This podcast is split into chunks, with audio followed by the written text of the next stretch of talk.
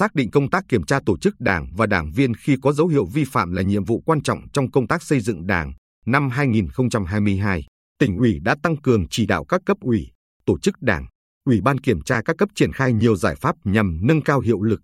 hiệu quả công tác này. Qua đó, kịp thời phát hiện, xử lý nghiêm các trường hợp vi phạm, góp phần giữ vững kỷ luật, kỷ cương trong đảng. Theo đánh giá của Ủy ban Kiểm tra tỉnh ủy, trong năm qua, đơn vị đã thường xuyên chỉ đạo, đôn đốc các cấp ủy, Ủy ban Kiểm tra các cấp chủ động nắm tình hình, tiến hành kiểm tra khi có dấu hiệu vi phạm đối với các tổ chức đảng.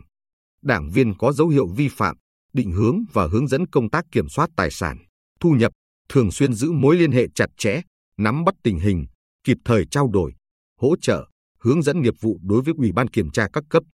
Ủy ban kiểm tra tỉnh ủy đã phối hợp tham mưu ban thường vụ tỉnh ủy kiểm tra khi có dấu hiệu vi phạm đối với một tổ chức đảng, một ban thường vụ cấp ủy trực thuộc tỉnh ủy trong việc lãnh đạo, chỉ đạo, tổ chức thực hiện phòng chống dịch COVID-19. Qua đó, yêu cầu tổ chức đảng nghiêm túc kiểm điểm, rút kinh nghiệm đối với khuyết điểm, tồn tại trong việc lãnh đạo, chỉ đạo tổ chức thực hiện, khắc phục kịp thời những hạn chế, khuyết điểm đã được chỉ ra. Tại Đảng bộ thị xã An Nhơn, các cấp ủy, tổ chức đảng từ thị xã đến cơ sở đã tăng cường lãnh đạo, chỉ đạo công tác kiểm tra, giám sát, đặc biệt là công tác kiểm tra tổ chức đảng và đảng viên khi có dấu hiệu vi phạm. Ông Võ Mộng Hùng, chủ nhiệm Ủy ban kiểm tra thị ủy An Nhơn, cho biết, Ủy ban kiểm tra thị ủy đã phân công các thành viên phụ trách địa bàn, theo dõi, nắm chắc tình hình địa bàn phụ trách để kịp thời phát hiện, đề xuất cho Ủy ban kiểm tra thị ủy và Ủy ban kiểm tra đảng ủy cơ sở xem xét, quyết định kiểm tra khi có dấu hiệu vi phạm đối với một tổ chức đảng và ba đảng viên. Trong đó, Ủy ban kiểm tra thị ủy kiểm tra một tổ chức đảng và hai đảng viên một cấp ủy viên cùng cấp, một cấp ủy viên cơ sở. Kết luận, thi hành kỷ luật đối với một tổ chức đảng và hai đảng viên có vi phạm, khuyết điểm.